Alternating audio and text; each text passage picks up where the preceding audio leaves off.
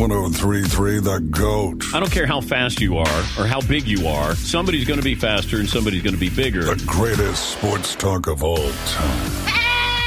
Buckle up, boys. Time to go to work. 1033 The GOAT. Great Scott! The Great Scott Show. And as they head into the final furlong, all of the other radio stations and radio hosts are left in the wake of a keen turn of speed by the Great Scott Show, the champion. With Scott Prather. Steal the show.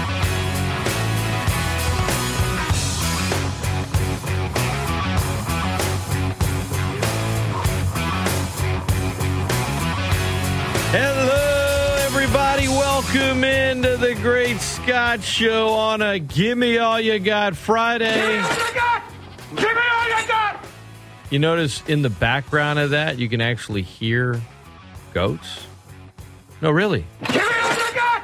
Give me all you got! I heard it in the background. 1033 The GOAT, greatest sports talk of all time. Welcome in. It's the Great Scott Show. It's a Friday. Got a great show for you. Ryan Leaf. You know who Ryan Leaf is. Friend of the program. Uh, was very outspoken on social media last night after the Tua injury. He will join me at 8.30 this morning. Dr. Bryan Maggard, AD at UL, will join me at 8 for a little bit. Norman Locke is supposed to be in this building. He's in town. I actually bumped a guest for him when he told me he'd be here. And yet he was supposed to be on with Lynn, and apparently he's sleeping in. So if you happen to see Norm, Mr. Trollmaster, just, you know, tell him to get a new alarm. But kicking off the show of this on this wonderful Friday morning on the GOAT is a GOAT. Gus Kattengell, Saints and Pelicans correspondent, on with me right now, live from NOLA. Good morning, Gus. What's happening, my friend? It's really nice of you to rename your entire station after me. I mean, the, the, the first of many to make that joke. how many goat comments do you think you're getting today? Oh, I don't know, at least a couple hundred. Yeah, well, I mean, a lot of a lot of wait, wait, what? Wait, what's the goat? What is it? Oh, that's why Yeah. you've been playing. Oh, okay. Oh, wait, huh? Wait, what, is this the same? Everything's everything's the same, just new name. it's You know what I mean? New name, very- new attitude. strategic. I was going to say it's a very strategic thing you guys did uh, to distract from the awesome football that's being played on the offensive side of the football by your New Orleans Saints. No, Good lord. it's actually really brilliant. No, Really no, no. Uh, look, Yeah. before we get to that, I do. Uh, I want to start with, I guess, a serious topic that everyone was talking about last night, that everyone's still talking about this morning. Um, Right. The Bengals beat the Dolphins, uh, as I predicted, but really, it, it's it's not the game; it is the injury to Tua Tagovailoa, uh, and. I, when something like that happens, there's a lot. There's there is a lot of outrage. Um, and for those that maybe don't know the backstory, last week in a game against Buffalo, a thrilling game that Miami won, uh, Tua got slammed back. His head kind of hit the turf um, as he was landing on his back, and when he got up, he was wobbly and kind of fell to the ground or fell to his knee. Was touching his head, not his back uh, and then returned to the game later, and they just said it was a back injury. Many felt like it was concussion. Uh, many in the medical community were watching and felt like it was concussion and assumed, well, maybe the player. Uh, that that's that's the. I don't want to give out false information, but I mean that's that's what happened. Um, that's what everybody was thinking, and the Dolphins said, no, it was a back thing, and and that's kind of the story that they all stuck to. Uh, whether it's true or not, I'll leave up to everyone to decide for themselves but um, many felt like he maybe shouldn't have been playing last night. And last night, uh, he suffered another concussion. Mike McDaniel said it was just a concussion, nothing more. But watching it on Amazon Prime last night, Gus, and the way his hands and fingers curled in the way that happens when you have a uh, severe hit to the head. I mean, it was it was a brutal concussion. Um, stretcher, went to the hospital, flew back with the team. Uh, ben Watson, former NFL tight end, said, you know, a two-hour flight's probably the last thing you need with a swelling brain. But again, I, I'm I'm not a doctor. There were a lot of doctors. I mean, no, actual doctors uh, on social media last night that were that were outraged. Um, first and foremost, man, I mean, I, I get everybody wants to be mad at someone. I understand that. I just hope he's okay. Honestly, I mean, football.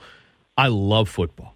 I will watch football tonight. I will watch football tomorrow. I will watch football Sunday. I will watch football Monday. I will talk about football all weekend, and I will be nervous about baseball as the Mets play the Braves. But I, I- it will be football, right? And and yet it's such a brutal game at times, man. In that you know, that same field where Ryan Shazier of, of Pittsburgh suffered that horrendous injury uh, years back. It's it is a uh, it's a brutal game, man. And first and foremost, I I just hope Tua is okay. But what what's going through your mind last night is he suffers that uh, that brutal concussion, man. I'll, I'll tell you what, Scott. Looking at it, you know, obviously you see it, and I mean, my wife gasps. You know, I mean, we're on the couch watching the game, and um, I mean, first thing you think of, you know, you see it, and I think immediately, you know, I go to to last week. I mean, we're we're sitting there last week um, at our Saints post game podcast show that we we do it at, and um, watching the game, and when I see it, I'm like, dude, that guy's concussed, right? Um, I mean, you saw him get up there. I mean, I literally was like, oh, oh man, that doesn't look good. It kind of like, you know, turns your stomach a bit. I mean, here's the thing, dude. You, you see it, and if you see it, you sort of feel it. You kind of get an idea of it, and um, I don't know, man. I, I guess I kind of go to just my experience of being on the sidelines, my experience of understanding what it takes to go into all of that. Just um, a lot kind of is going through my head, Scott. To be honest with you, I mean, it's understanding, talking to trainers in the past of, um, you know, sitting there saying, you know, um, hey, you have, you have, um, you have uh, you know, people that are there to watch uh, for things like that. Um, they kind of talked about it afterwards on Thursday Night Football after they got blasted at halftime on social media for not talking about it. But Which, I remember which there's just. I, I, I, yeah, I'm sorry, real quick. There's, I, I, everybody on social media wants to be mad at anyone when something like that happens. Like those guys, I mean, they, they just, they're, they're, it's what their third game ever doing that. I mean, they're, they want them to just like burn down the NFL at halftime. Like, eh, that's they're not, they're not the bad guys, man. They're just. They're just doing a halftime show, trying to react to, to something that was stunning. I don't know. I'm sorry. I didn't mean to cut you off. I was just saying though, it's like when you, you, you heard Tony and them finally say it. I, I just remember speaking to one of the trainers um, when when I was doing Tulane football when they started instituting the concussion protocol thing from the college and high school standpoint, to where you have to have like spotters and somebody from the team actually Right. Scott is th- their job, as you know, is to literally sit there. I remember, I mean, she was the basketball trainer, but on football, she literally sat there with binoculars in one of the the rooms next to where the scores board table is, or you know, the people that operate the clock. And her job was literally to see anything. And if somebody stumbled, looked like that, she has to call it in. Like so, that's the first thing that pops in my head is man, it really looks it, right? I mean, I don't know. You know the phrase, if it looks like a duck, acts like a duck, it's a duck. I was going to say, if it looks like a goat, acts like a goat, is a goat, right? What I'm saying Absolutely. is, Absolutely. I mean, if you look at that play, there it is. The first thing you think of is that dude's concussed. To then hear, and especially the thing that I think really confuses people is that at the very beginning of that whole thing is he is being evaluated for a head injury.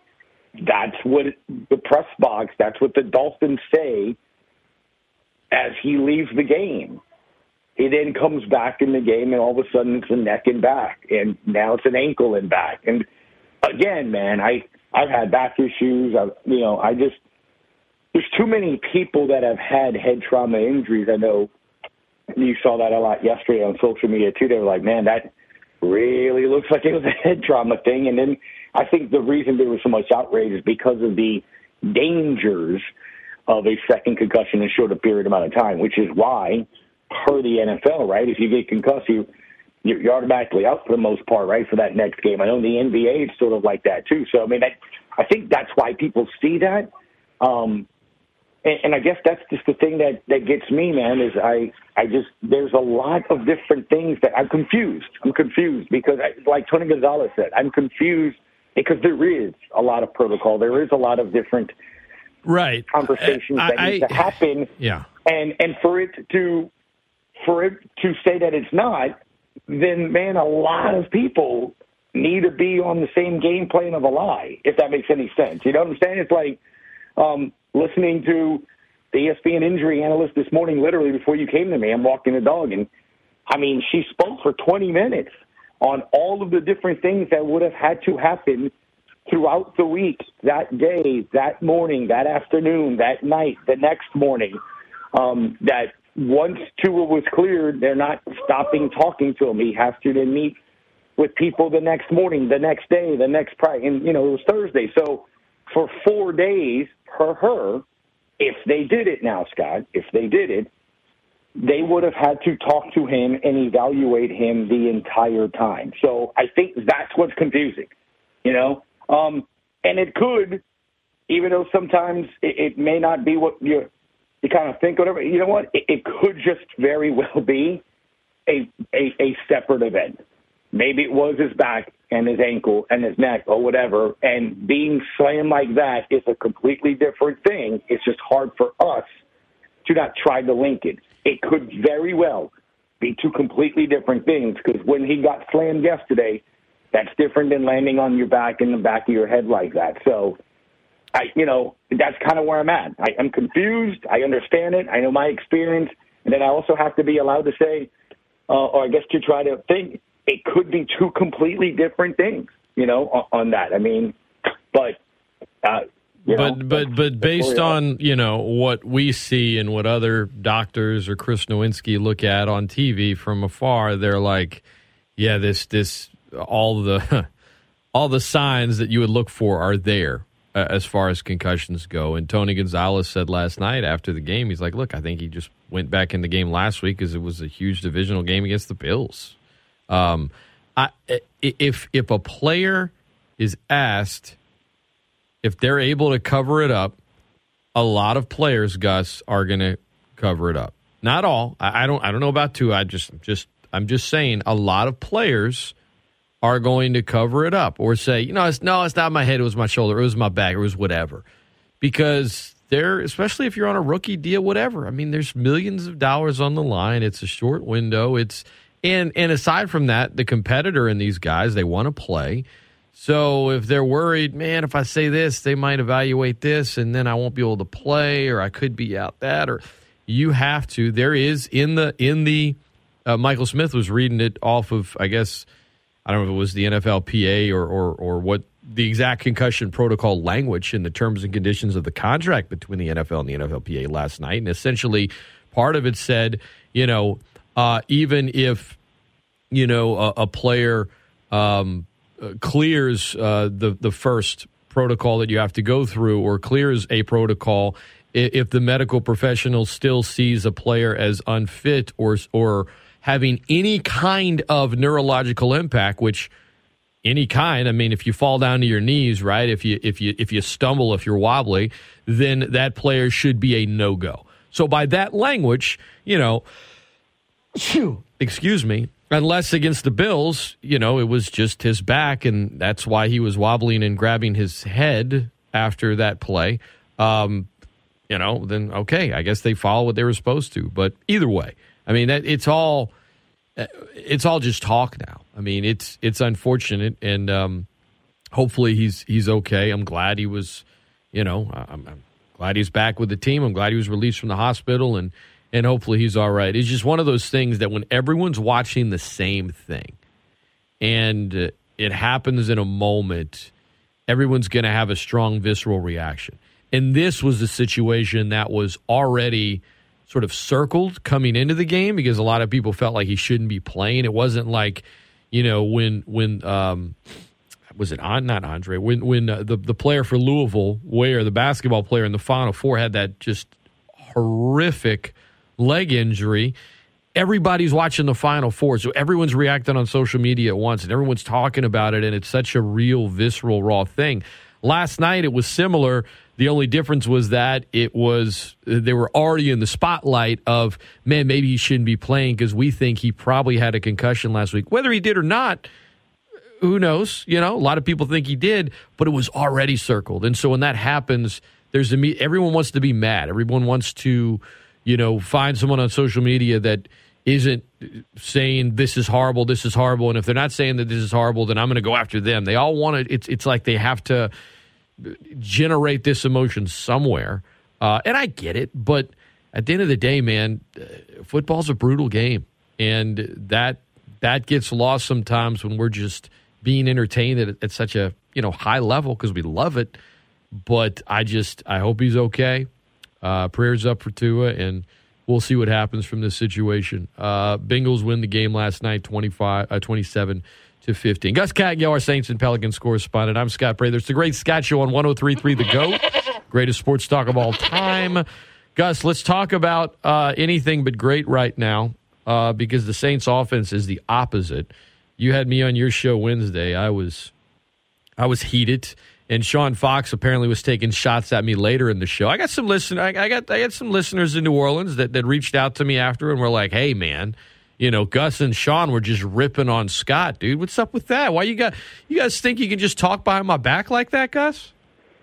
I wouldn't say I was talking behind your back. He was having fun at the expense of finally his the wall hall. You know, yeah, yeah, I know, I know. I, I, I, messaged him. I messaged him. I was, I was, I, I knew no, it was all in good radio fun, no, but you I have mean, to understand, yeah. and your listeners have to understand. Um, Sean's a very sad man. I mean, you know, I mean, it, he, he doesn't really have much. Um, I mean, look, I mean, he is wealthy and having a wife and kid. That said, they run the household. Right, but he has to. But he has to live like what in He Ruston or something. I mean, come on. That's what well. Monroe. I mean, Monroe. I mean, yeah. I asked him if there was more than five people in town. Um, you know, and then you know the other thing too. She's in cheerleading. I'm not knocking you guys out there, dads that do that. You guys know what what I'm about to say. But but Sean spends all year basically begging for any kind of work so he can pay for the yearly. Hey, y'all are going to compete for the championship trip to Disney World, which is now at about ten thousand dollars. He says. So that, that's his life. You know, he gets home, he makes no decisions, um, and you know he's a cheerleading dad. So I mean, that's he's he's just look. He he's the guy that asks or or wants to know when the plastic bag should come out. He he, he skips the the paper bag. He goes straight to the plastic bag, and and I do remind him that there's a difference in breathability between a paper bag and a plastic bag. So um, that's just the kind of Saints fan he is. Um, you know, so that's kind of what our conversations normally go. You know, are you okay? Are you you're not going to lose? You know, lose it here, things of that nature. So Uh, the the the um enough about Sean, but you know I did have to defend myself. uh, the Saints, Gus, this offense is bad. They lost to a bad football team last week. The Panthers are a bad football team. They lost to a bad quarterback last week. Baker Mayfield's a bad quarterback. So far this season, Jameis Winston has played bad. Everyone can talk about the injury. Who's going to play Sunday? Well, Jameis has missed the last two practices. Maybe it is Andy Dalton. Uh, quarterback is not the only issue on this team. Uh, they are having major issues uh, picking up blitzes. You know, they, there are communication issues. There is no excuse for a team that has Michael Thomas and Jarvis Landry and Alvin Kamara and Mark Ingram and NFC or rather NFL Rookie of the Month, Offensive Rookie of the Month, Chris Olave. Uh, there, there is no excuse for that team in the first three quarters of the first three games, nine quarters combined, to have 13 total points. There is no excuse to have zero points in what three quarters against the Panthers. Uh, special teams issues aside, I don't want to hear it. It's ridiculous. This offense has been putrid. This offense, all they have to be is adequate. You know, it's yes, the Saints have a good defense. They do. And yes, the Saints have a good special good special teams, although they, they were not good on Sunday. Uh, overall, they, they do have good special teams, right? When you have that, all you have to do is we, we talk, all you have to be is adequate, average. and they've been the opposite of that. Well, not the opposite, I guess. You know, if you do a, a three, they, they've been they've been they've been bad, right? They've been really bad, and I I, I know it's early. You know, Jake Delhomme, a guy I have a lot of respect for, a friend of mine, a guy that played in the league a long time. He's a color analyst for Carolina. You know, he told me before the season, and, and he's and he's stayed on it that based on the way a lot of teams approach training camp and preseason and everything like that, you really have to wait until about week six before you can really truly identify the haves from the have-nots, you know. And and we've seen the Saints get off to slow starts before, but Gus, nothing like this. Oh, they keep shooting themselves in the foot. Sure, they do, but offensively, it's bad. And and if they have one great Sunday on offense, maybe everyone will start feeling a little bit better. We just haven't seen it. And yeah, the two minute offense was great against Atlanta, who for some dumb reason decided to stop blitzing. Probably because they're the Falcons. I get it. But outside of, of a lot of cosmetic yards and stats in the fourth quarter, the offense has been really bad. Let's not sugarcoat it. I, I, I can't lose game in London Sunday. Andy Dalton might be starting, even though the Saints are saying Jameis, whatever. Jameis this. He hadn't practiced the last two days. We might be hearing before I even get off the air with you whether he's practicing today because they're six hours ahead. But like, uh, what? Where do you? Can you go anywhere right now in regards to this team other than the offense and or the coaching? Is there anywhere else you would go to first when you're talking about concerns for this team, or is that pretty much the first and dare I say last place we should go? Well, I think anytime a, team struggles, that's where you question or you ask or you, you probably do start and go to. Um, I'm very curious as to how it's going to go this week because one of the other things too, Scott, that I was kind of looking at this week is how. So you hear the players say they're close, right? Um, Dennis Allen's like we're just shooting ourselves in the foot. You hear the the, the defensive players, Pete Werner, Demario Davis. You hear all these guys saying they're the they're their own worst enemy, right? They're the ones that are that are doing it right now. So when you look at it from that perspective, you you kind of say, all right, well, if you're close, then you'll have confidence that they can a, turn it around, be better, etc. And, and remember, as a lot of reporters posted this week, um, this is a you know in the past the Saints have started one and two. They have gone on to, um, you know, win eight straight, eleven straight, ninth, whatever. They they've gone on to do win streaks. But after I played all that on Monday and talked about it, Scott, I'll ask you the question: Do you feel the same at that point about that than you did, you know, now? And it, it's that it's that confidence of you know, sometimes do you trust your eyes? Do you look for the deeper meaning? I, I, I just, you know, my, my gut, my eyes, my instinct, the years of watching, being on teams, just, I, I, see a quarterback that's battling with confidence right now. He's battling his own head. He's overthinking it. Um, believe me, I get at least 80% of the calls that want to throw Dennis Allen under the bus, Pete Carmichael. It's the play calling. You know, this team isn't ready. It, it's I, it's I still it's still too that. early for all of that. I mean, I mean, well, look, the criticism is fair. It's too early to say that this whole thing is going to be a 100 complete failure, 100% complete failure. I mean, I, I think there's like I, I, said this on your show Wednesday. I mean, I if if they if the offense through four games if they look as bad as they they they have this Sunday, the offense looks as bad as it has, whoever the quarterback is, I don't care. They look as bad as they have all season this Sunday, then then then go ahead and maybe hit the panic button on the season. Because even though there's only one undefeated team left and there are all these games, you have to see some like I get I get what Jake's saying, right? Wait, Week 6, but you have to see some kind of trend. And right now, we are seeing a trend and it's not going the right way. Like if it was really bad week one, little bit better, still bad, little bit, but we just we we've we haven't seen really any kind of growth in this offense, Gus. Right, and and that's what I was getting at is that you know this week I, I thought the amateur professional you know film study group uh, was on it, right? And I say that because there's some people that cover the team and do it, and then you know, ninety percent of the Saints fans say they they watch film. So I mean, it is what it is, right? We're gonna we're gonna judge and base things off of still photos and, and look at it. But again, certain things, Scott, are just certain things, and certain things that I saw this week are Chris Olave open at the first down marker on a play where Jameis rolls to his right. There's a passing lane. There's no Panther in front of him. And he, it, it's a high-low route, and he opts for Jarvis Landry, who's bracketed, and the ball goes out of bounds. Not only was it not accurate, but he was bracketed. Instead, ten year, ten yards short, shot, you know, closer to the line of scrimmage. Olave at the first down marker with his hand up, wide open. Um, you know, you see instances where the, the the primary read, as Nick Underhill and others put from New Orleans football, it is Jarvis Landry. He is open, going to the corner of the end zone. He overthrows him, misses him.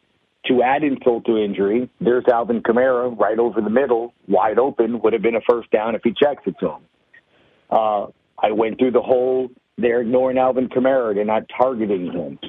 I saw at least 25 photos this week of him open with his hand up in the air. Jameis just didn't go to him. Um, the the overwhelming feeling I see, especially this past week, going into last week, is right now Jameis is a one read guy. I, I just don't know how to, to say that. He's I, it, because here's the thing: everyone's talking about this offense and everything, and actually, it was actually nice to hear Drew Brees over on WWL radio this Man. week go on and specifically talk about this offense. Can I can I read the exact quote real quick for you, and then I'll throw it back ahead. to you? There's Something that stood out to me about Drew Brees, who remember you and I got into a log argument when I said they can't run the same offense, but that's neither here Yeah. nor there. He said, and I quote. 98% of playing quarterback is between the ears. Physical talent is great, but you have to know who to go to out on the field, reading coverages, touch, timing on throws, changing out of plays, and going through your progressions quickly. Those are the keys, end quote. I mean, that's that's pretty direct there, Gus. Well, he said it succinctly what I was probably going to say in 20 minutes. I, that's what I was trying to say to our listeners, and even you and I have had the discussion. It's there. And, and, and the argument you and I had as to whether or not he could run it, the point that I was making is the offense is built for success. They have to be able to do it. And which is why I, I'm very interested in seeing what I'm going to see this week because I do predict the Saints offense is going to move the football. Um, at camp, Andy Dalton was the more accurate, you know, thrower. At camp, one of the comments I even told you when I'd come on, Andy, and he he's Brees like in this aspect of it. In the NFL, you have to throw the ball before the cut is made. Very few quarterbacks can get away, and very few routes and instances can you get away with. Guy goes down the field, makes the break, turns, faces, ball thrown. Like very few times that happens. Jameis is late. Jameis is late on his stuff. I mean, there's no other way to look at it. And when you look at what I'm seeing in this offense, you have to do three things. And then the offense can cook like a Lamborghini, right? To go with Larry Nance's description of Zion's body, which, by the way, have you seen that, Scott? Anyway, um, he, you have to, you have to, first and foremost, you have to trust your line. Okay, you have to trust your protection. Then you have to trust the route. You have to trust what you know the offense is, and then you have to trust your mechanics. I mean, I, and I, I'm just going by that by years of being at that facility, hearing how it's harped on. I, I mean, just because Sean is gone, I can promise you, they're still harping on when you hit your marker, when you make the turn, and then at the same time, comma, that's when the ball has to come out. I have heard Sean Payton say that so many times on a football field. Out, out, out, out. Like the ball has to come out at a certain point on that step. And when you look at Jameis, that that's the thing that just it, it, it's like a neon sign to me. There's no bobbling of the head in reading of progressions. That's what Drew is saying. You're not reading the field. It's locked in. We're going come hella high water to this situation, and if it's there, it's there. If it's not, it's not. If, if but that's trusting the offense, trusting the line. Maybe getting beat up in that first game, maybe having those ribs in his mind, whatever, you know, clock you had that was going to be three seconds, two and a half, is now maybe a half a second to one. Maybe maybe that's what it is. And that's what I'm saying. You have to make that check. You have to check that box then to see if that's the case. Because that's why you put in Andy Dalton. That's why you have to see if he is healthy or hurt or not, then go heal. Because if, as he said this week in London, his goal is to be healthier so he can be better for the team. Well, that's going to tick off Saints fans because they say, well, then you shouldn't have played the last two weeks if that was the case. So, right, right, that, that's the right. issue. But you know, I mean, like that's what I'm saying, though, Scott. You see it, dude. I, I'm not an offensive analyst. I'm not hating, but you do not see the eyes moving left to right. And the thing that's confusing to me and makes me think it's an injury thing, Scott, because I've seen them do it. He did it when he won the job last year against the Jags. The touchdown play he threw to Callaway, you see him point out the blitzers. You see him look off the safety. Then you see him throw a dime down the field. He's capable of doing it. So you have to sit here and go, well, why is he not now? Why why is he not trusting the offense, the line? Is it chemistry? But dude, he didn't play with Callaway and all those guys last year. So what is it? And the only logical thing is I think he's battling his own head, lack of confidence due to the fact that he's injured. He's forcing to try to make a play. It's starting to press on him.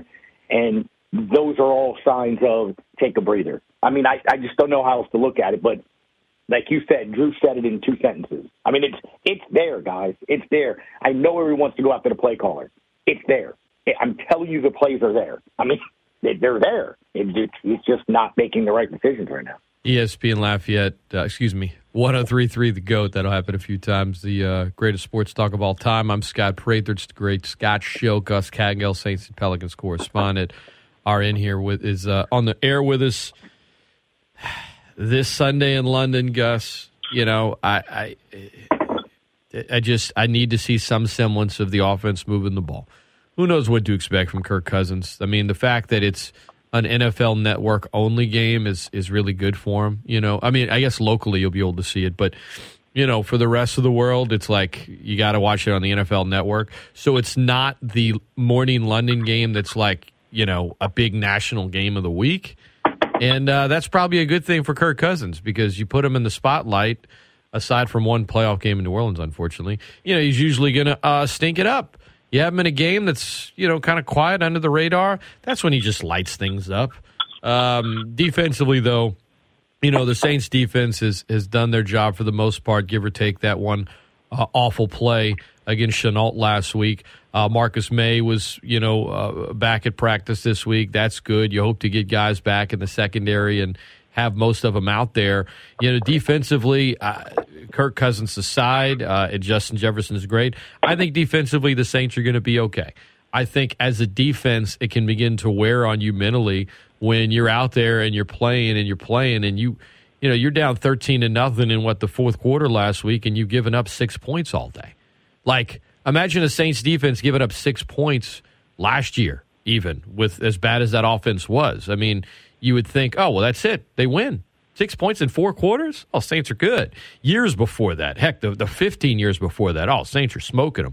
On Sunday, it felt like insurmountable. And I think when the offense is that bad, it can begin to wear on a defense. So if they get a little bit of help from the offense, I think the defense can begin. Oh, well, they don't have enough sacks. Well, you know, they're, they're, it's not like they've been playing with these leads, you know? Um, I, I, I think the Saints' uh, defense as long as the offense is slightly better, which even if they're slightly better, they'll still be bad. But if they're just slightly better, defense will be fine. I'm not worried about the special teams yet. It was it was a bad Sunday last week, but you know that JT Gray and Deonte Harty, when he's able to come back, and Will Lutz, who you know missed a field goal, and Blake Gillikin, who has not had a great season thus far, but you know all those guys can play. I, I if the offense plays mediocre, the Saints will be two and two in a in a league where you know if the Jags happen to upset the Eagles, Jags are good this year, then you won't even have any undefeated teams four games into the season, a 17 game season. And even if the Eagles win, okay, that's one undefeated team only four games into the season. You you lose, Gus. You're one and three.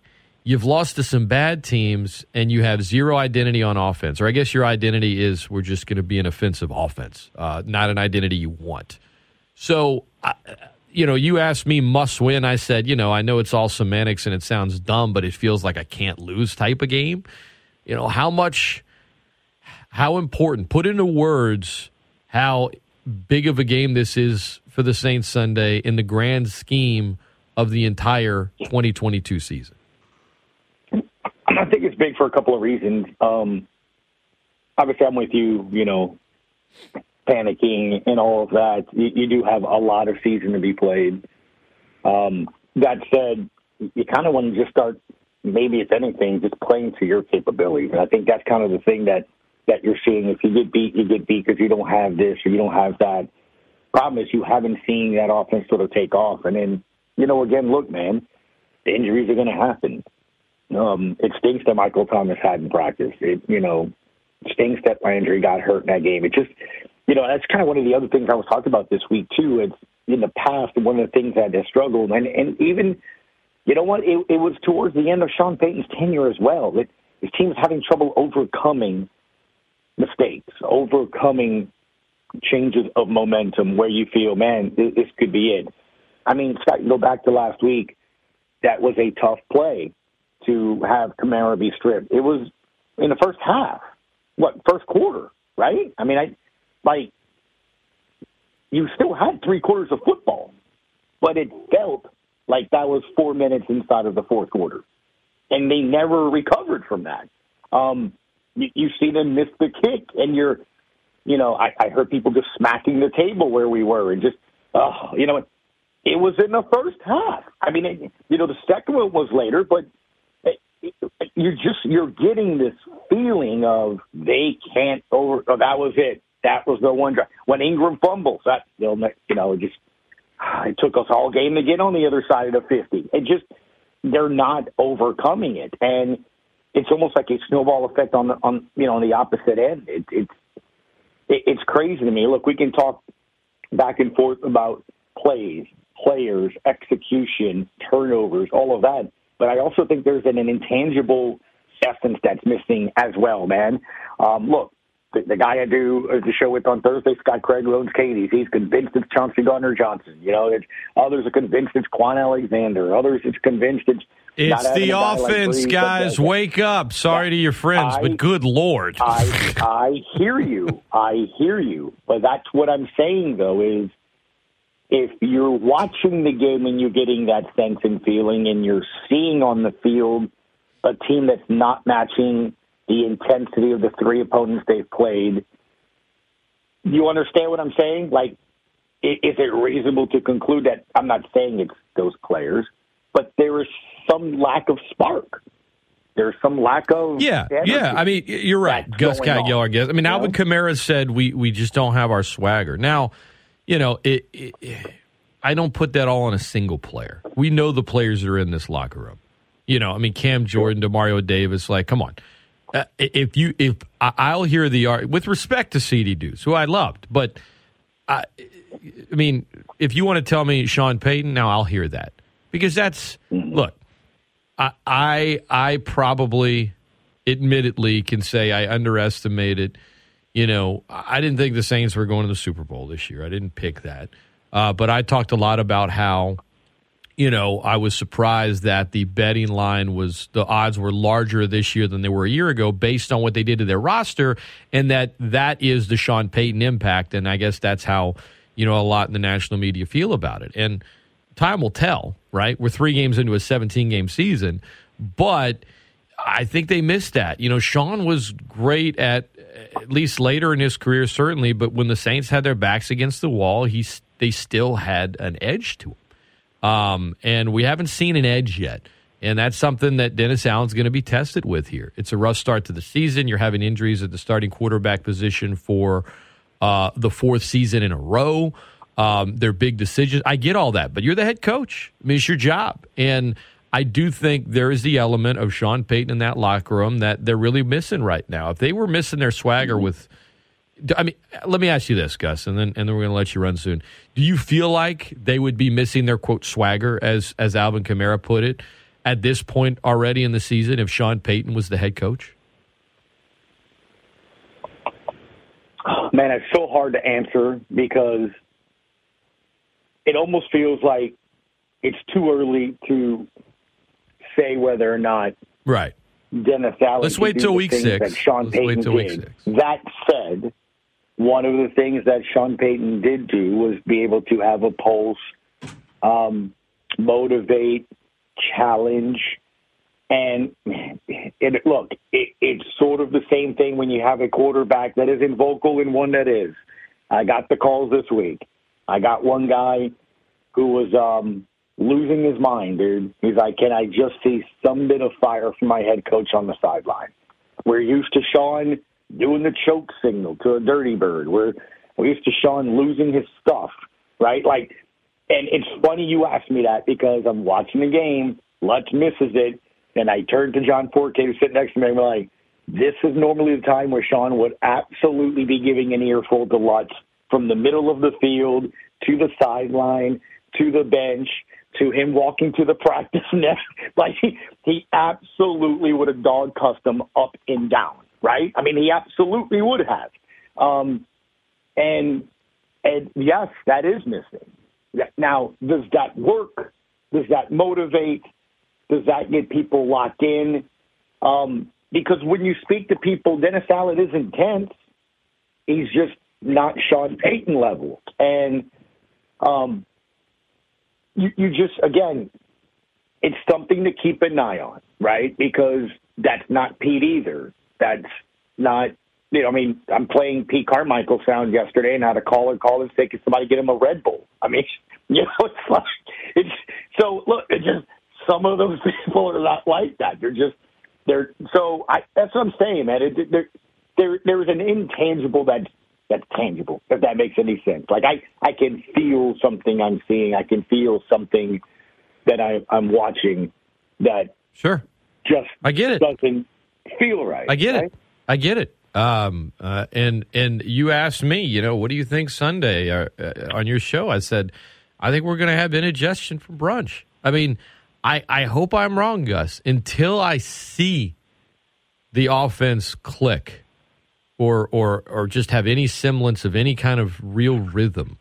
Uh, not in, and I'm not talking about fourth quarter cosmetic stats. I'm talking about you know, I mean, we've seen him have a little drive here or there, and then boom, a fumble or a penalty or whatever. Until we see this offense actually click and put together real NFL drives, I am not going to be betting on the Saints, even though I have a future on them because, you know, I had to put a future on the Pelicans yesterday because that's what I do. But the point is, that's the fan in me, not the objective sports talk guy in me. I, I, I will not. I, I, I, will not predict that the Saints will get things done until they give me a reason to offensively. And if they do, then I'm gonna then I'll probably feel a little. If their offense looks adequate Sunday, then I'm gonna say Saints will beat Seattle the following week, and then they'll be three and two. But man, until I see it, Gus, I just can't sit here and tell you that they're to put it together and win on Sunday. What's your prediction for Sunday's game in London, and then we'll let you run. Um, I actually think the Saints win. I hope you're I right. do. I hope I you're think right. I think Andy Dalton is going to move the ball. Okay. Um, I think, and here's the other thing I know one's talking about because everyone obviously is talking about the quarterback and Jameis Winston issue. Um, they, Dalvin Cook has a separated shoulder. Now that guy is dynamic. That guy has killed the Saints. But if he doesn't play, that's an issue for them. I mean, I, I know they have Jefferson and Cousins. I think he's up and down. But I, I just, if he doesn't play, that's a help and that's a win for the Saints. And I don't know if you've been able to play with the separated shoulder or not. Can you put a brace on there or not? They have a long season. They looked really good to start the year. Then they looked that bad uh, on that primetime game against Philly, which looks amazing though. Um, so I don't think it'll be easy, but I do think you're going to, you know, see some some players, you know, make some plays and, and do really well, man. I, I legitimately feel that way. Look, by the way, Chris Olave, who I kept saying is going to be incredible, leads the team in targets, reception yards, He's and been great. the NFC Offensive Rookie of the Month. Been great. So there you go. I mean, he's been awesome. Fourth, So, you know fourth? Saint to ever well. earn that honor, by the way. NFL Offensive Rookie of the Month. Uh, Marques Colston did it in October of 2006. Reggie Bush did it two months later in December of 2006. And Alvin Kamara did it uh, in in November 2017. So pretty good Saints company that uh, Chris Olave is in after the first three games of his NFL career. Shout No, out to no him. doubt. Looking, All right. looking forward to it, man. We got to let you run, man. I appreciate it. As always, my friend, have a great weekend, and uh, we'll talk to you soon. Bye. I love that. Good stuff, man. Take care, guys. You got it. Gus Kattengell. You're listening to 1033 The GOAT. Simulcast on 1420. So give me all you got Friday on The Great Scott Show. We'll take a quick timeout, come back. I'm nervous. Nervous about some baseball stuff happening this weekend. We'll get into that. But um, you got a battle on the plains between some Tigers. You got homecoming at UL, Cajuns in South Alabama. You got Dr. Bryan Maggard coming up at 8. I guess Norman Locke's just going to sleep in. I canceled a, a guest who works out of New York, who's a Braves fan. She's been on the show before, Alex George. She follows the SEC closely. Pushed it back a week to make room for Norman Locke, and then he no shows me. Y'all got I mean, y'all got to go give it to him now. He no showed Lynn as well. Mr. Cowboys fan, the troll master at lock underscore norm at L O C K E underscore norm. In town, I'm coming in. Nowhere to be found. I mean, look, I, I say he might be sleeping and I, sh- I probably, I hope he's okay. I don't want to regret saying that. I'm, I'm, I'm messing with him. I'm giving him a hard time. I hope he's okay. But Dr. Bryan Maggard's going to be on at 8. Ryan Leaf scheduled to be on at 8.30 today. We're going to talk some football with him, and he was very outspoken last night uh, in regards to the Tua injury. So we'll get Ryan's thoughts on that and more. It's all coming your way. Don't go anywhere. The Great Scott Show continues after this on 1033 The GOAT, greatest sports talk of all time. Give me all you got! Give me all you got!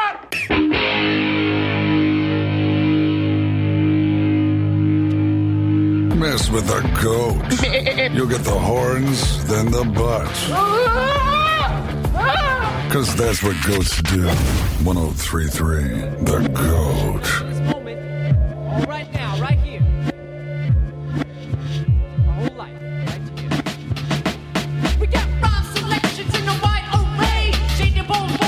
Welcome back into the Great Scott Show. 1033 The GOAT, greatest sports talk of all time. Dr. Bryan Maggard, Director of Athletics for Louisiana's Raging Cajuns, scheduled to join me in the studio here in about 10 minutes. We'll chat with him. Homecoming, Louisiana taking on South Alabama. Cajuns and Jaguars tomorrow. Uh, South Al coming in at 3 and 1. Strong resume. Cajuns looking to bounce back. Cajuns haven't lost a home game uh, in a very long time, almost two calendar years. Uh, they'll try to keep that winning streak at home alive. Should be a great crowd. I think the best crowd of the season. It's homecoming. The weather's fantastic. And shoot, this morning before the sun came up, it was cold. It was. I was thinking it was like hoodie and shorts weather. No, it was. I. It was. I needed more than shorts. It was cold. Emails. You can email me. Scott, still Scott at ESPNLafayette.com. We're working on a few changes there. Soon you'll be able to email me at Scott at 1033thegoat.com. But um, the emails I have here revolving around the Dolphins and Tua Tagovailoa. This one is from Stephen. He says, Scott, it's my understanding from what I've seen reported that Tua never even entered the concussion protocol the week prior. How does that even happen? It's a great question, Stephen. Player probably tells doctor, no, it's my back, and then they just don't do their job well. I mean, the NFLPA can say all they want. We're a potential protocol violations ongoing. Yeah. There you go.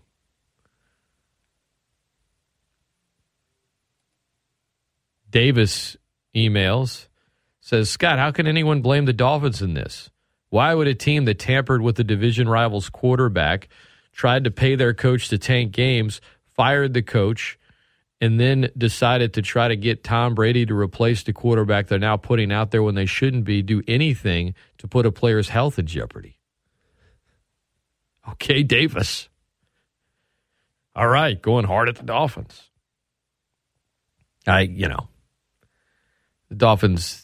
It, I don't. I don't know. I don't know uh, culpability. All that. Everyone's. Everyone's. Everyone's upset right now. I get it. Everyone's upset right now. You know the other thing that hurt the NFL here for this situation, which the reality is, it happened on Thursday night football. If it happens on Sunday in the noon time slot, I ain't saying it's not bad, and I'm not telling you that it's not going to get uh, critiqued. But with all of the other games on the docket and a whole weekend of football, it would not be the headliner and the thing that is the number one trend on social media across the country when it happens. Facts. You know, in the NFL, when everyone's watching, and in sports, when everyone's watching a game at the same time and it's the only game that's on in that sport, it's it's it's going to be in the spotlight more. 1033 The GOAT, the greatest sports talk of all time. Yes, I'm a little nervous. The Mets play the Braves. So much on the line. Three game series in Atlanta this weekend. Mets have a one game lead in the NL East. Just waiting for the Mets to Mets this thing. Although they had a great come from behind extra innings win the other day, and the Braves did not. So the Mets maintain a one game lead, but now they play in a three game series. And the winner, you know, the Mets win the series, they'll earn it. They'll earn the division. If not, you know, they'll still have to play more after. But it seems like this is the division's going to be won here the next three days. Even though both teams have what two games afterwards, the division will be won this weekend, and the division winner earns a first round bye. If you're in second, go ahead, be the wild card. Yeah, you get to host best two or three postseason series, but you could be out in two games. Eh. A lot on the line, and that's great. Yes, despite all the football going on, I'll be watching some Major League Baseball this weekend. ESPN, correction. No, ESPN will be airing that game Sunday night, by the way. 1033 The GOAT, the greatest sports talk of all time. Ryan Leaf scheduled to join me at 8.30. You don't want to miss that. Dr. Bryan Maggard next. It's the Great Scott Show. We're, we're right back right after this. 1033 The GOAT. In case you're wondering if Jameis Winston knows his body. everything about your body, you have to be able to work certain things. Just because my knee hurting, that doesn't mean that I need to work my knee. The greatest sports talk of all time. 1033 The GOAT. Great Scott! The Great Scott Show. And as they head into the final furlong, all of the other radio stations and radio hosts are left in the wake of a keen turn of speed by the Great Scott Show, the champion. With Scott Prather. Steal the show.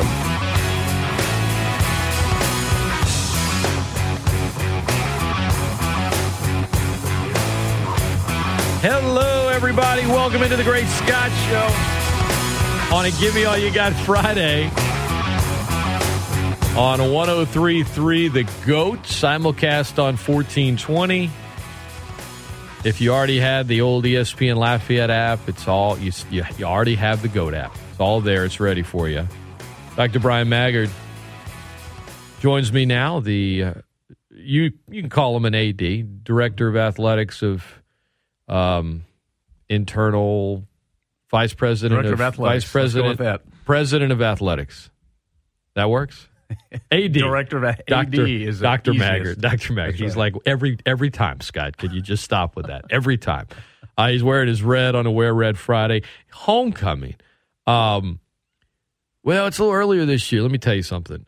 October first, homecoming with this weather. I mean, Beautiful. i- This- inject that into my this. veins, You man. can't script this. But first of all, Scott, are you the goat? Am I the goat? are goat? you the goat? Sure. Yes. In my mind, you are. Oh, so oh, well, thank you. The, goat. The, new name for this radio station is more than appropriate. I appreciate it. Yeah, it's fun, oh man. We'll, we'll, we'll, we'll remember it. 103.3, still 1420 for those that are used to it. Wherever you want to But listen no, but to no it. goat on fourteen twenty, correct?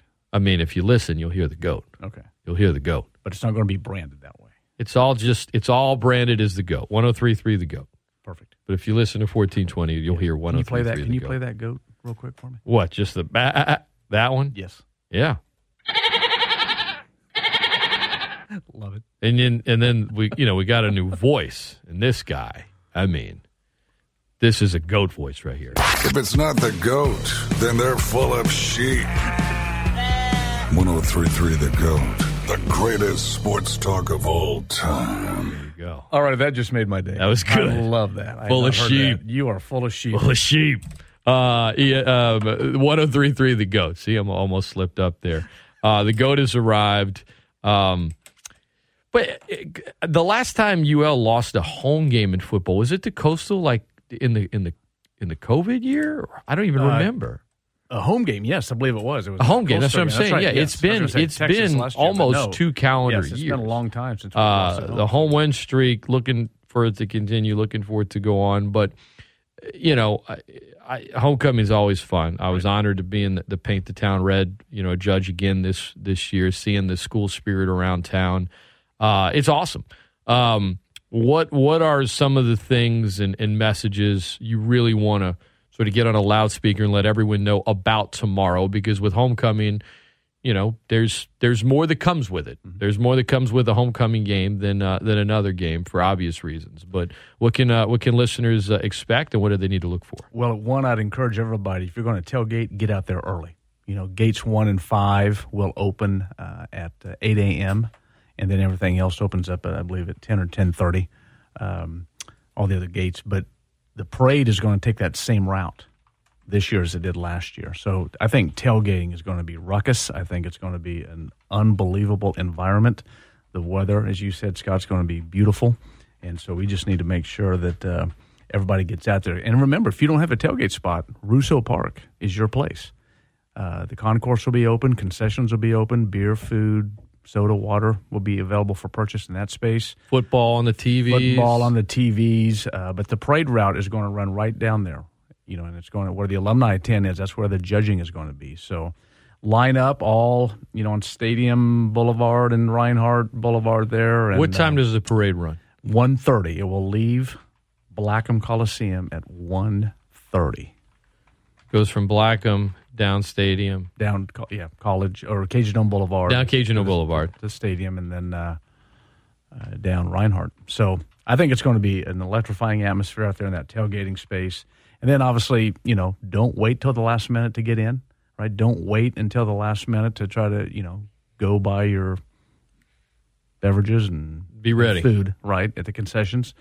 Uh, but we're going to have all the grab and go locations. We're going to have all the, the local vendors in there. We'll have a couple concession bays. You know, the Sodexo will actually operate. So, but again, just get in there early, be prepared, and uh, and be ready to have a have a great time. We got it. We got a, a formidable opponent in South Alabama. Yeah. they're really good. Yeah. We got to be ready. What what is you know I, I talk to coach every week. Um, I've known him for a long time, but what's uh, what's the, the the spirit of the team right now? It's really, really impressive, is what I would say. You know, I, the the players have really taken upon themselves this week to uh, correct what needs to be corrected, to play to their ability. That's what I would tell you.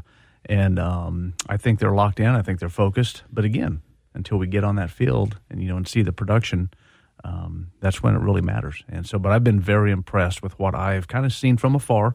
I haven't. I, made a, an appearance at practice yesterday just to kind of check things out. The vibe was unbelievable. Uh, I was told that Tuesday's practice was the best practice we've had all season, to include camp. And um, so, you know, that tells me that our, our players are taking it very serious. You know, our backs are against the wall. That's the, that's where we're at right now. And uh, you know, with a win on Saturday, you know, we've still got a chance to win the West. Uh, if we drop that game, it's going to be, you know, extra challenging. And so uh, we just got to go out and take care of business. And I've, I've always said if we play to our ability, we've got a chance to win a lot of football games. That's what we got to do. Clean Play up to our mistakes. abilities. That's right. Yeah. I look, I know you're always very cordial and, and, and kind, but I've told people I, I've if you see Dr. Maggard on game day, it's uh there's there's a goat in there just ready to come out and bah, all over the place. I mean, he is my my point is like you, you know, it's not just words. I mean, you the losing hurts. I know it hurts the fan base. I know it hurts the team. I know it hurts you. I mean, this is a this is a, a homecoming is homecoming aside the game itself. This is a huge game. Um, yeah, it, it it, it's just it's massive. Yeah, um, 1033 the goat.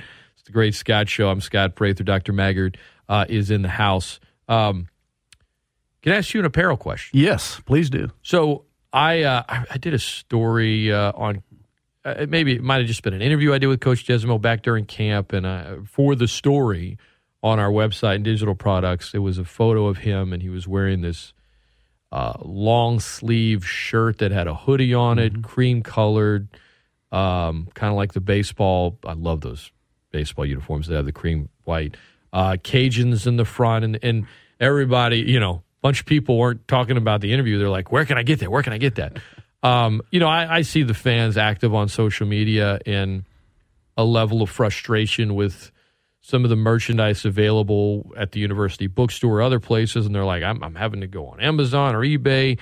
Where, where, and, and you've, to your point, you've never hid from it. You've sort of chimed in and, and tried to uh, fill people in or enlighten them as to the process and how it works. But how does it work? Why is some of the stuff, you know, you guys have a video of, all right, this is being sent out to, to the, the, the Cajun alumni in the NFL.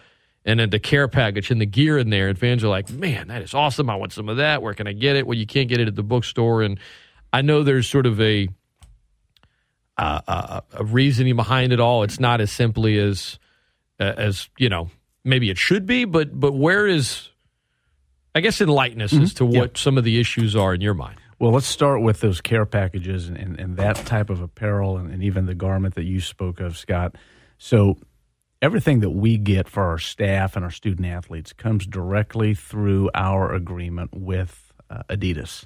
So, our equipment staff and our coaches, we have the ability to design something, right, and then have it put on an Adidas product and that comes directly from Adidas. That's that's a part of our deal, and and those apparel items aren't made available to the general public via Adidas, right? Those are those are the, the Now, the why, why is that? I'm not. That, that's it. Adidas's. I mean, so you know, they're just they don't necessarily make public everything that they provide their collegiate. They don't partners. necessarily make all that by a huge bulk and Correct. for. Absolutely. So it would be up to Adidas Right. to say, "Hey, get it on our website," right. but they So don't do right, that. That's right. So, for example, we had a lot of people interested in a pretty sharp um, women's soccer jersey that we designed in house. Right, we had the design, and we just had it put on one of their template soccer jerseys. Mm-hmm. Right, but people really like that. Those this that's the same type of thing that's going in those care packages that we send to the NFL alum. And um, but but the issues that you speak of, right? They lie within um, our partner Barnes and Noble. So Barnes and Noble came in, I think the start of this this fall, technically sometime in the summer, and and they in essence took over the business. Think of it this way: the business of our bookstore and our apparel in our local shops on the the Union Student Union and, and the Johnson Street store. And so it's up to Barnes and Noble to get product in to sell to our consumers and to our fans. Now, the online version of that, Barnes and Noble partners with a group called Fanatics. Right, and Fanatics are well known. It's you know it's a big conglomerate online shopping, um, and it's again up to Fanatics to get the apparel to be able to sell online. So when people do get frustrated, and I understand because I'm equally frustrated, you know, we have not had a good experience so far. And I don't have a problem saying this publicly. We have not had a good experience with Barnes and Noble to date. We just have not. And How long does that contract run? uh, I don't know. I really don't know. I mean, it's going to be a multi-year deal for Yeah. sure. And so I'm I'm confident that, that they can get it corrected, but they're going to have to get it corrected. Right? We just need them, in my opinion, to pay closer attention to the University of Louisiana, like they might do a, a university with a with a bigger brand. And you know, we we express that in the uh, initial negotiations. I say we, our campus leadership, And so, anyway, we've got work to do there. They've got a lot of work to do there. But we, I, I assure those listening that every time we see something, you know, that's um, not right, we're calling the Barnes and Noble brass, if you will, and, Mhm. and getting them to correct it. Yeah. Well, no, it's it's uh, definitely enlightening, um, and not something that you know from a, a radio side of things. People ask me questions a lot, and they don't understand all the nature of a contract or what is Learfield and what is that, and why can't you just do this or how come it's this way or blah blah blah blah. And then I explain it to them, and they're like, "Oh, I didn't even think. I just just flick on the radio and That's right. listen." That's right. Um, Well, and it's know, like- where's Jay? yeah. Uh, There's the old adage, and my my former boss told us this one time. He said, "If the cat comes home pregnant, it's our fault in athletics. It doesn't matter, Right, right. It doesn't matter if if if the bookstore isn't selling gear that people like, it's athletics' fault, right? That's the the, the go to default blame, if you will. And I just want people to be aware. First of all, I'm not in a blame game. You know, I don't like to point fingers at all, right? I want quality apparel made available to our fans. I want it with the un- with the uh, athletic department marks, the stacked Raging Cajun logo, the word Louisiana, right? Those are our primary and secondary marks. Yeah. Now I get it. The university has their marks. People have an interest in that. I understand, and, and the university wants to sell that too. But the driver in apparel, in, in collegiate apparel, nine times out of ten, if not ten times out of ten, are the athletic department marks Mhm. and that's just what we got to make sure we get uh, get going here. And, and Barnes and Noble and Fanatics need to do a better job of, of finding apparel. But to the listeners out there, if you can go anywhere and find what you want to find, and, and you can, go for it. You know, don't don't feel like you you know are going to hurt us in any means if you can find the apparel that you want and like through another venue, right? Uh, go do it. I want you in red. I want you in the apparel that you want and like. And if if the, our partners don't have the, the you know the ability or the fortitude to go get it, then they're lost.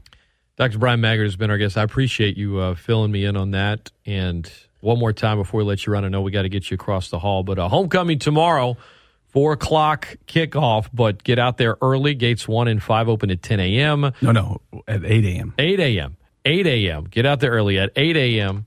Um, parade route runs at 1.30 from Blackham down Cajun Boulevard, then down Reinhardt. Weather is going to be absolutely perfect. If you don't have a tailgating spot, head to Russo Park. Plenty of seating, plenty of stuff, plenty of places to hang out, walk around. It's going to be a wonderful day, and it's a huge, huge game. I kept you too long. I'm going to let you run. That is Dr. Maggard on 1033 The GOAT, greatest sports talk of all time. I'll see you tomorrow.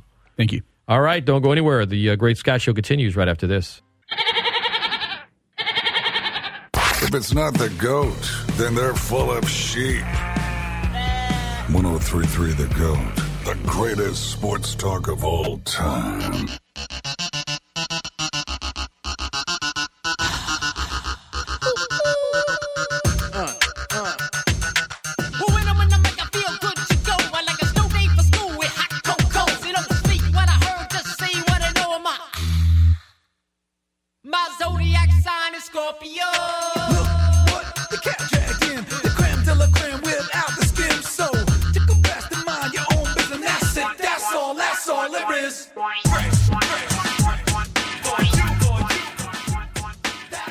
Welcome back into the Great Scott Show, 1033 The GOAT, simulcast 1420. How's everybody doing on this? Give me all you got Friday. Phone lines are open 337 269 1077. 337 269 1077. Gates 1 and 5 open at 8 a.m. tomorrow. Out of Cajun Field. Weather is going to be perfect. Parade route runs at 1.30 from Blackham down Cajun on Boulevard, then down to Reinhardt. Um, Ryan Leaf scheduled to join me in about nine minutes. Looking forward to that. Got a lot to talk about with him. No Jameis Winston, no Michael Thomas at practice today for the Saints, which tells me that neither is likely to play this Sunday. Saints can say whatever they want. The Friday injury report will be out in a few hours, and then game statuses will be listed. And the game status for Winston might be listed under out. In fact, I expect it to be. And then Michael Thomas being out too. That's that's dare I say that's a bigger loss based on the fact of how Jameis has been playing since he's been injured. Now, the Jameis thing will draw the most headlines, even if he's listed as questionable. At this point, he's not practiced this week in London. I would be shocked. If you're not healthy enough to practice, if you're not healthy enough to go through your normal routine, eh. Eh. Eh. Come on. LSU and Auburn play on the plains tomorrow. LSU is an eight point road favorite. That line has moved a point since yesterday. It was at nine. Um, Bryan Harsin, this this he hadn't been there long, but after escaping Missouri with the goal line fumble after all the attrition of last offseason, this feels like a Bryan Harsin job saving type of game. It really does. He is embattled. They got embarrassed by Penn State a few weeks ago. Should have lost last week to Mizzou. And the heat is really on on the plains. LSU's looking for their fourth straight win. They can improve to 2 0 in the SEC. Um, LSU's defense is, is coming off its first shutout since 2018. I get it, was New Mexico, but yeah. I mean, they the defense has just gotten better by the week. I mean, Mississippi State, Mike Leach, the air raid, they got 16 points. LSU's defense is 12th nationally right now in the country. Auburn's offense is not good. They rank 89th. And while the home team has won 18 of the last 22 meetings in this matchup, Auburn won last year in Tiger Stadium for the first time since 99. This feels like an LSU win on Saturday. Feels like an LSU win. But not having Garrett Dellinger on the O line could hurt. We'll see what they do offensively, but defensively, LSU should be able to, to handle the Auburn offense. Bottom line. Bottom line.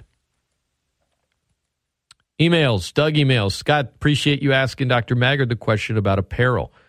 It's frustrating for us fans who love the Cajuns to not be able to get the gear we see worn out by former players and current players alike. Adidas could make some good money if they decided to sell some of that gear online. I didn't know the background and the Barnes and Nobles aspect of what happens over there. And like as Maggard said, I'm not in the blame game. I, you know, it, it comes back to us, but the whole show today will be posted online as it always is. Subscribe to the Great Scott Show podcast from 1033 The Goat. If you're already subscribed, it doesn't change now that the name of the station changed. You're still going to get it. But that's where you can hear the interviews I do, commercial free most of the time, the shows on demand. You know, if there are commercials, there's less than you know your normal ones. I mean, you get to and you get to do it on your own clock, and that's how a lot of you are consuming sports talk these days on your own time. Subscribe to the Great Scott Show podcast from 1033 The Goat. I appreciate you guys. We're the top, uh, most listened to podcasts for the last year plus of all these shows here in Townsquare Media. I'm not just talking about this station, but Townsquare Media Lafayette on all the brands. And so, for those of you that have been doing it that way, I appreciate it. Highly recommend it. Tell your friends, give it a nice rating because you get to hear interviews on your own time, like the one we're going to do next. Of course, you don't want to miss it. But if you're about to walk into the building at work, catch it later. Ryan Leaf. I talked to him this summer in an interview that is as real as it gets. We're going to talk to him next. He always keeps it real. He's got some strong thoughts about Tua. We'll talk college football. We'll talk Saints Vikings betting lines. It's all coming your way next, right here on The Great Scott Show on 1033 The Goat, the greatest sports talk of all time. 1033 The Goat. I don't care how fast you are or how big you are, somebody's going to be faster and somebody's going to be bigger. The greatest sports talk of all time. Buckle up, boys. Time to go to work. 1033 The Goat.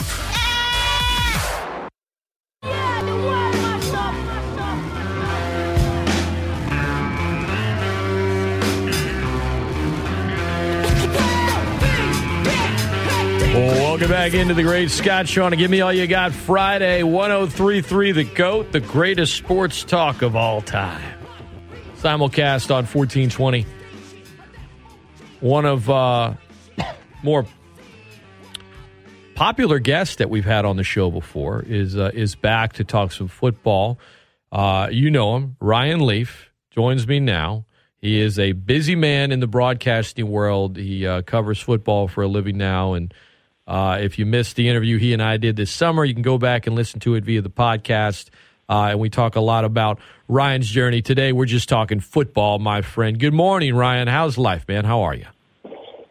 Hey Scott, uh, it's good, man. We're uh, we're in full force here in football season, and so it keeps us really busy. I'm in Kansas right now, getting getting prepared to call the Kansas State Texas Tech game on Saturday. Pretty good matchup between two teams that knocked off uh, knocked off some uh, Goliaths last last weekend. Yeah, uh, as as you predicted in some instances as well, man. Well, I want to talk uh, college football with you. I want to talk PointsBet as well, uh, and, and Saints Vikings. But before we do that, Ryan, um, you know, uh, you're.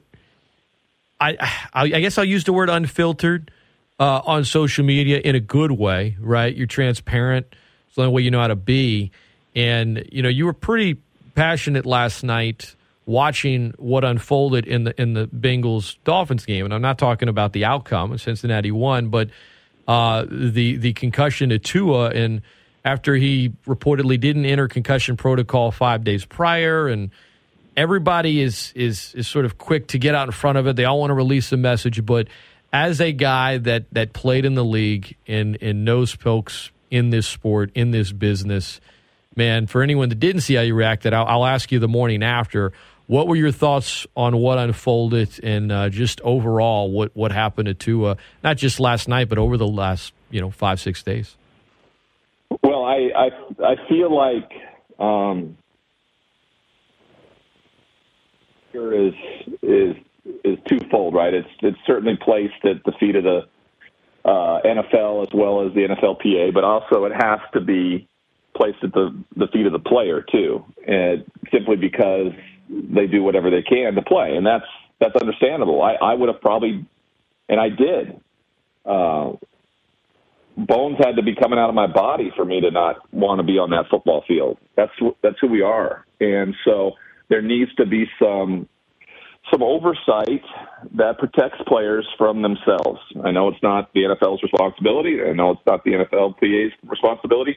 I think I'm more sick and tired of seeing the propaganda because I know who they are. They've told us who they are. They're not good people. They all they care about is money. So um, I, I, I've resolved that. I, I, I accept that. I understand that.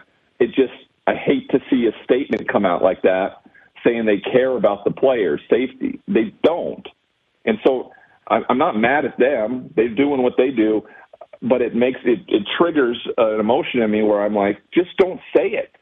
Don't don't put the nonsense out there. No one believes you.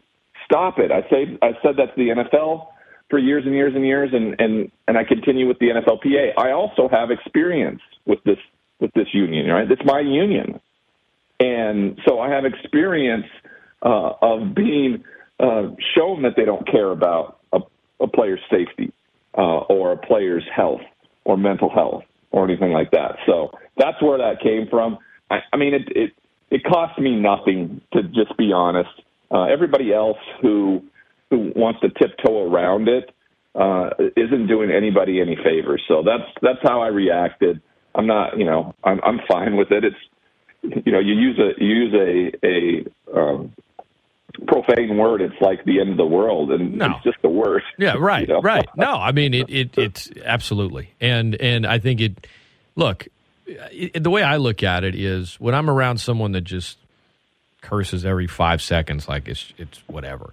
But whenever it, it's not like your social media profiles are filled with tweets with bad words, right? I guess my point is when you see one, it's like it, it. That's the point of it, right? It's it's a strong emotion. It's a it's strong words to really you know blast off a, a, a certain point or something you're you know you're passionate about and you care about and you know I, I don't want to I'm not going to go out on this long memory road of of Bounty Gate, but I remember.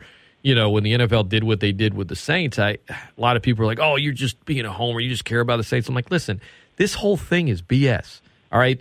The only reason I'm not telling you that they didn't have things in the locker room where they say, "Hey, five hundred bucks to whoever you know hits the hardest." I mean, of course, that stuff's been going on for years. It still goes on. I mean, Devin White was on a video the other day saying it. I'm not. I'm not saying that that doesn't happen. My point at the time was, and continues to be, the NFL had over at that point in time 8,000 lawsuits on their desk in New York from former players, uh, which should tell you something about how they treat their former players. But they they had to send out a message that all they cared about was player safety, and you and I and anyone that you know knew what was going on knew that was BS. It was all just this big show, and you know eventually Paul Tagliabue had to take over for Goodell, and the players weren't even suspended, and all this other stuff. But no one really remembers that. They just remember sort of the headlines and everything else because the NFL that's how they want it. They want you to feel like no, we really care about this, and while they I can I can say that they have made strides in terms of concussion protocol. There's still a lot of holes in it. I mean, the fact that he didn't go into one reportedly last week is is asinine. I mean, it's it's ridiculous. You could say, "Oh, it's his back." I mean, you still should probably go through the protocol when the guy gets up wobbly and according to you know concussion protocol if a player appears to be suffering any kind of neurological issue uh, from a hit they should be you know um, administered to. So it is what it is. It was unfortunate. You know i know you love football. I love watching it but at times it's just a brutal game. And moments like that last night i get why there's a strong reaction like that from so many because it's it's just a reminder that you know these are human beings and it's it's it's a dangerous sport and it can be brutal at times. Well, another thing I'm just, you know, uh, frustrated with is that you have four former players on that Thursday night pregame show, and not one of them said that Tua should not be out there, that it was too fast.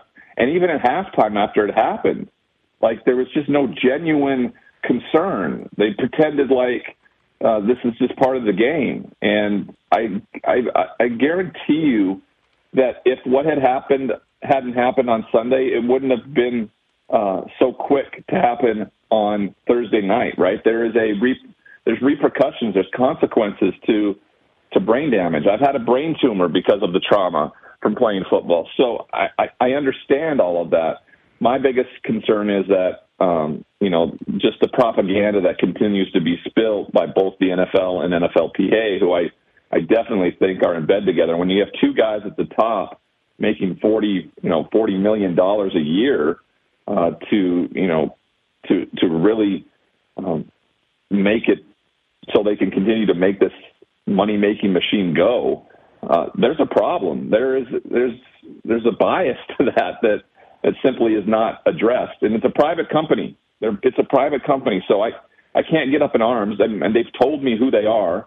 I, I should have believed them a long time ago. I do believe it now. I just I just simply I'm not going to put up with their if they're going to put out propaganda like that. I'm just going to I'm going to call them on it, and and you know that's not it's not going to do anything. I mean it's just you know me kind of I think screaming into a fan to be honest with you. Sure, sure. I mean, look, I, I and and and we're look. There's a part of us that uh, maybe hypocritical is the wrong word, but knowing that what we're watching, what we're talking about, what we kind of do for a living, both you and I currently, and how much football is is the driving force behind it. Like, there's so much I can't stand about the power of the NFL and and how it's utilized from the top. But I'm still going to be watching this weekend. You know, I'm still probably going to be screaming at the TV Sunday morning when the Saints do something dumb, uh, or if their offense continues to play. Like I'm still, I'm still gonna, you know, swing emotionally with the game. Uh, and then when a player gets hurt or there's there's something, um, you know, heinous that's done by the, you know, the the the robot up top, if you will, I'm going to be upset about it. But I I hate to sound. I hate to sound like such a hypocrite, Ryan, but it would I- don't it would take a whole lot for me to stop watching football. And um, I don't know if that's right or wrong, but I I, I, I hate what happens sometimes with the, the power involved in it, and yet I just Scott- love the sport so much, and so I'm still going to watch it. You know, Scott, that, that that's not the that's not the problem. Like the players know. I knew if I I knew that it was a violent sport. I, I loved the competition. I loved the camaraderie. I wanted to play. This is going to happen. Like this is a violent sport, so this is going to happen. But you, you, you don't need to continue to put players in the most vulnerable. Like you shouldn't have been playing. Right. That's the, that's the, the point, right? I, I love football too. I love analyzing it. I love the the the, the orchestrated chaos uh, and the success that comes from it. There are different ways to protect, and the people at the at the at the wheel don't care, and that's the problem. Ryan Leaf, our guest at Ryan D Leaf on Twitter. Give him a follow if you're not already. Um, he, um, you've you've heard him many times. You hear him on satellite radio. You've heard him fill in for for Rich Eisen or Dan Patrick, and those air on our stations. He also hosts the Straight Line with Ryan Leaf. Uh, PointsBet is, um, you know, uh, you're I know you're a brand ambassador for him. Um, couple of odds I want to go through with you, if you don't mind, Ryan, while we shift gears into this Saints Vikings game in London, uh, and then I want to talk some college football with you. But uh, from a PointsBet standpoint, just before we get into Saints Vikings, fill our listeners in a little bit. I know they hear, you know, uh, DraftKings and and very a lot of different lot of different betting things. You have different places you can go as a consumer, but why is PointsBet something that you know you you wanted to get behind, and, and what do you guys offer to the sports fan?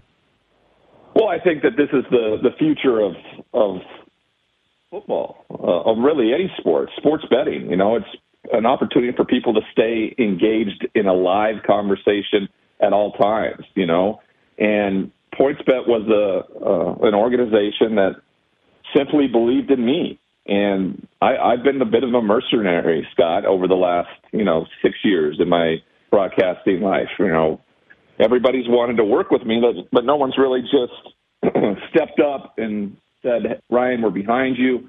We want to we want to be in business together. We want to make we want to build something from the ground up." And that's what PointsBet did.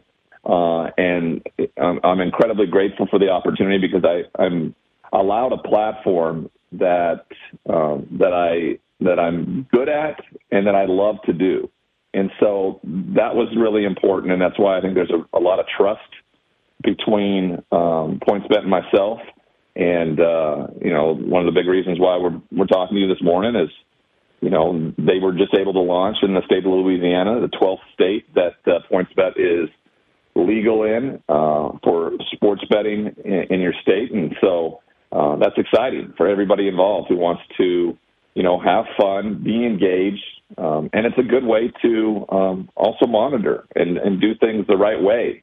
If there's ever a problem with gambling or anything like that, uh, you know, I'm a big, big proponent of that. You know, I'm in my recovery, uh, so it's uh, I'm always looking for for those types of parameters and guidelines that that help people um, be the best possible version of themselves that they can be. No doubt. Ryan Leaf, our guest. Uh, this is 1033 The GOAT, the greatest sports talk of all time. Uh, opening money line Saints at plus 110, Vikings minus 130.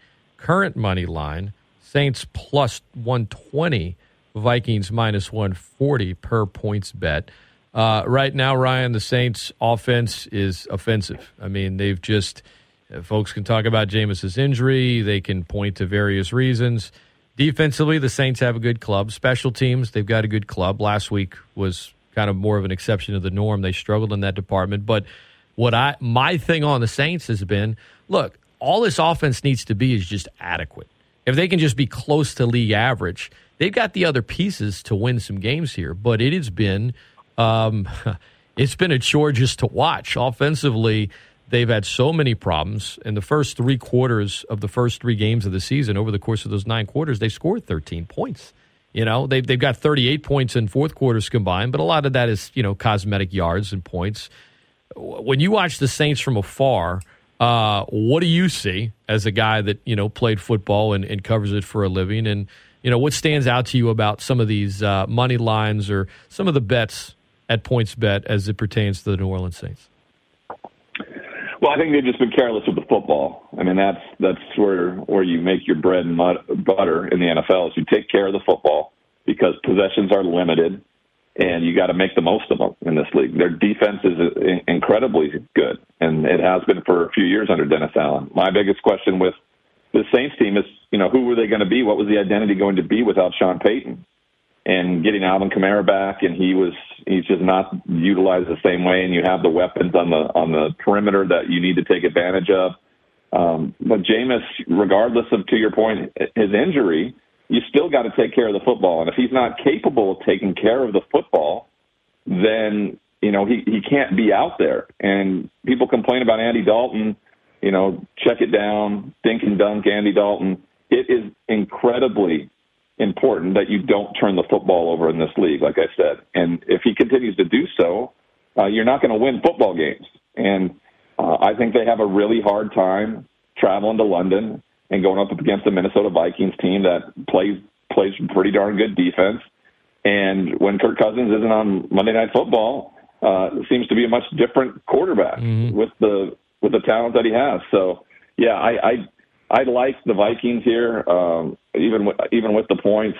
Um, I think that uh, this trip is always always a close game normally in terms of teams having to both travel, be a part of the festivities, and then go out and play. I just the Saints haven't shown me anything to this point that says they're going to take care of the football in the most meaningful times in a game. I, I agreed. You know, I was visiting last hour with the Saints analyst, and uh, as much as I hope I'm wrong, because I root for the Saints, they've shown me nothing offensively this season to make me think that suddenly they're just going to turn it on. And look, Jameis missed practice again this morning. Dalton, I, I at this point, I'd expect him to play regardless of what the Saints say. And you know, oh well, it's boring to dink and dunk, whatever. I know I'm, I'm paraphrasing, you know, um, something that that's you know hyperbole. I think when it, it comes to quote game management and all that other stuff. I know these are all code words in the world of football, Ryan. But my point is, uh, sometimes boring is good, and it's winning isn't boring, but when you have a good defense and special teams, sometimes a quote boring offense is a good thing, and uh, maybe boring can get them a win Sunday. We'll find out. But uh, to your point about Kirk Cousins, you know. Um, it's the afternoon in London. It's the morning over here, and it's an NFL Network game. It's not national game of the week. That tends to be whenever he plays his best football for some reason, man. What from a from a psychological standpoint, you know, you were involved in some big games. Uh, you know, in college, you guys went to the Rose Bowl. What it, what's a locker room like whenever you're in prime time? Like, because I'd imagine there is. I mean, the stats are just too lopsided to not point out that Kirk Cousins, man, when it's a primetime game, he's just not good.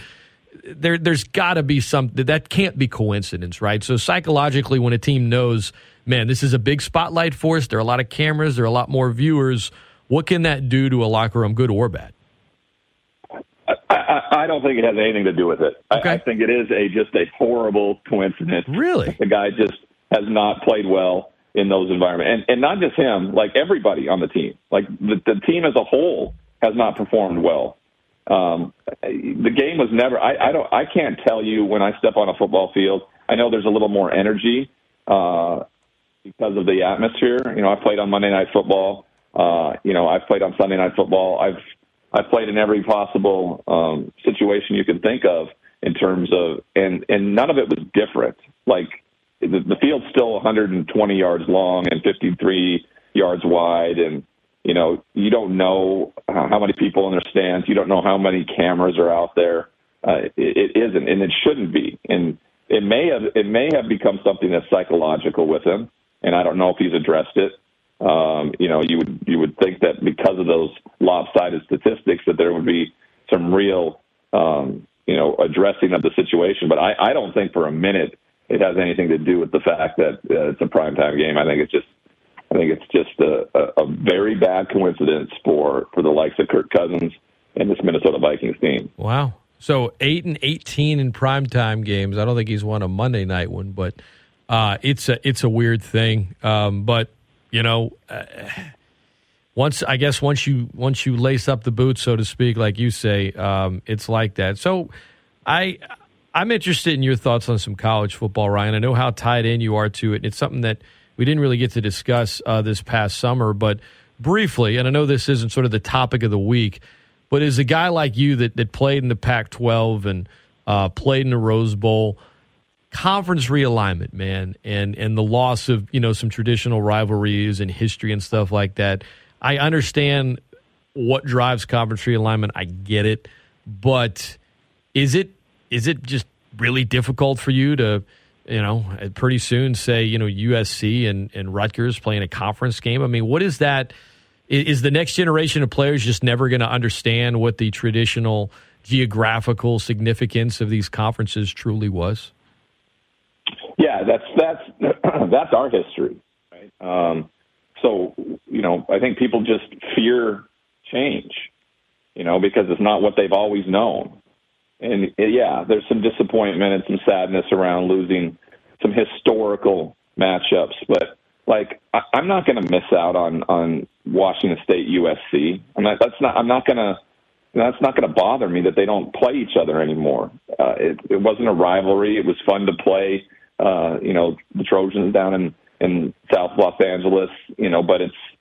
Uh, I'm not too worried about any of this. I want. I want. I want the best college football, and there are an elite group of teams uh, in in college football, and they need to be playing each other, and not need to be. They don't need to be playing, you know, you know, Holy Cross on a weekend in in September, right? Uh, I don't want to see that game. I want to see competitive, hard nosed football every single weekend, and I ultimately think that we get to a place where we have the National Collegiate Football League with two large conferences, um, geographically set uh, in the United States, probably anywhere from 22 to, to 24 teams per conference. And NCAA will be obsolete; it won't exist anymore, and the college football playoff will have uh, have rule over all of this. There'll be a commissioner. Um, that's the way we're going. Um, they're the teams that that aren't going to be a part of it are just teams that can't com- compete financially. It's just just the way it is, and and that's going to be okay. It's going to be okay no matter what anybody else has to say about this, that, and the other. College football is going to be just fine. My alma mater will be just fine. They'll play, still play college football regardless of what it may look like. Uh, it's just the way of the world. This is where it's going. It's based around money, and the presidents of these universities are going to make these decisions based on a spreadsheet that gets placed in front of them. And though unfortunate for some diehard fans, um, we're going to get the best college football out of it, and that's all I ever wanted. Your alma mater. You almost had Oregon last week, man. Uh, almost four and zero. The uh, the Cougars look like they got a pretty good squad this year, Ryan. They do. They have a good football coach. Fortunately, they continue to just, uh, and this is this is systemic for whatever reason with Washington State, is they just find ways to you know, you know, steal the steal the loss out of a, a, Right. a gripped win. You know, up six, up twelve points with six minutes to play at home on Saturday. You have to win that game. If you expect to be taken seriously, you have to win that game. And unfortunately, uh, they didn't. And so we'll see how they bounce back against a really good Cal team this week. Um, but I do like their head coach. I like the way he goes about his business. Uh, he's a defensive, tough-minded guy uh, that's got everybody in Pullman and, and and Cougar fans out there smiling, and that that necessarily hasn't been the case for some time at Washington State. Ryan, last thing for you. College football this year feels like, you know, Georgia, Ohio State. Bama had a scare against Texas. Probably should have lost. They didn't, though. But um, give me, you know, maybe Michigan. Like, is it, is this just kind of a three or four team race, or is there another team out there that you feel like, you know what, watch out, they're coming. They could get into the college football playoff. They're not being talked about as much as the Georgias or the Bamas or the Ohio States right now, but they're they're legit. I, I, I think Oklahoma State. I think USC. I think University of Washington. Uh, I think those teams are playing incredibly well, but there is a large gap between number one Georgia and everybody else. Uh, so it, it may ultimately be the Georgia Bulldogs that repeat and once again win a national championship because the uh, the separation is so great.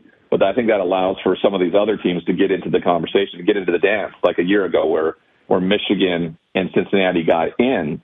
Now, no, neither one of those teams was was going to beat Alabama or Georgia a year ago, and that will be the case again this year. But I do think there's a couple teams um, outside of maybe let's say Ohio State um, that get into the that get into the playoff this year, and that that will be fun. That'll be good for the fan base, fan bases of college football to see something new, to see something um, different when when the college football playoff comes to fruition. But I just I do not see a team right now closing that gap. And I know we're only four weeks in, so there there easily could be a time where where Georgia comes back to the field. But right now, Georgia is just is just blowing away uh, the competition once again. Ryan Leaf has been our guest at Ryan D. Leaf on Twitter. Uh, follow him uh, on social media. That's how you can get more access to all the other stuff he's doing. Uh, he's a busy man working in the football world, also a brand ambassador for PointsBet, which just launched in Louisiana uh, about a week and a half or two weeks ago. Uh, one more time, Ryan, if you want to plug PointsBet before we let you run, my friend. Well, I think it's just you know it, it's just an opportunity for for sports fans to be more involved, right? You know, with their ability to do it live. You know, you you can you can be active within one game. Like watching the game last night, you could have been active for all 60 minutes of that football game. Um, in the way you think, you see, and the trends that are happening. Because you know, when you watch a football game, you see how things are starting to kind of go, the momentum, the shift, the change, and now you have at your fingertips the ability to interact with that and uh, and have some fun uh, and uh, maybe make a few few dollars here and there, and that's that's always a good thing. That's right. Ryan, I appreciate it, man. Uh, all the best. Glad you're doing well, and I look forward to talking to you again in the future. You bet, Scott. Appreciate the time. You got it. That is Ryan Leaf. He is uh, getting ready to call Texas Tech and Kansas State tomorrow. Michael Thomas is out. Jameis Winston is doubtful. Good luck, Andy. I will talk to you guys actually tomorrow on the pregame show. I will be interviewing uh, Coach Michael Desormeaux on the pregame show tomorrow. Jay typically does that. Uh, I will have that pregame interview interview for you this week. Uh, but this show Monday morning, we'll talk to Coach Desormeaux. Uh, I will see you guys out at homecoming around Cajun Field tomorrow. We'll talk about the weekend in college football and about what unfolds Sunday morning in London. The Red Rifle with no Michael Thomas and maybe no Andrus Peat. Saints Vikings. Appreciate Gus Kattengell. Appreciate Dr. Maggard. I appreciate Ryan Leaf for coming on the show this morning. I guess we'll catch Norm next time he's in town. Have a great weekend, everybody. The Dan Patrick Show's next on 1033 The GOAT, the greatest sports talk of all time.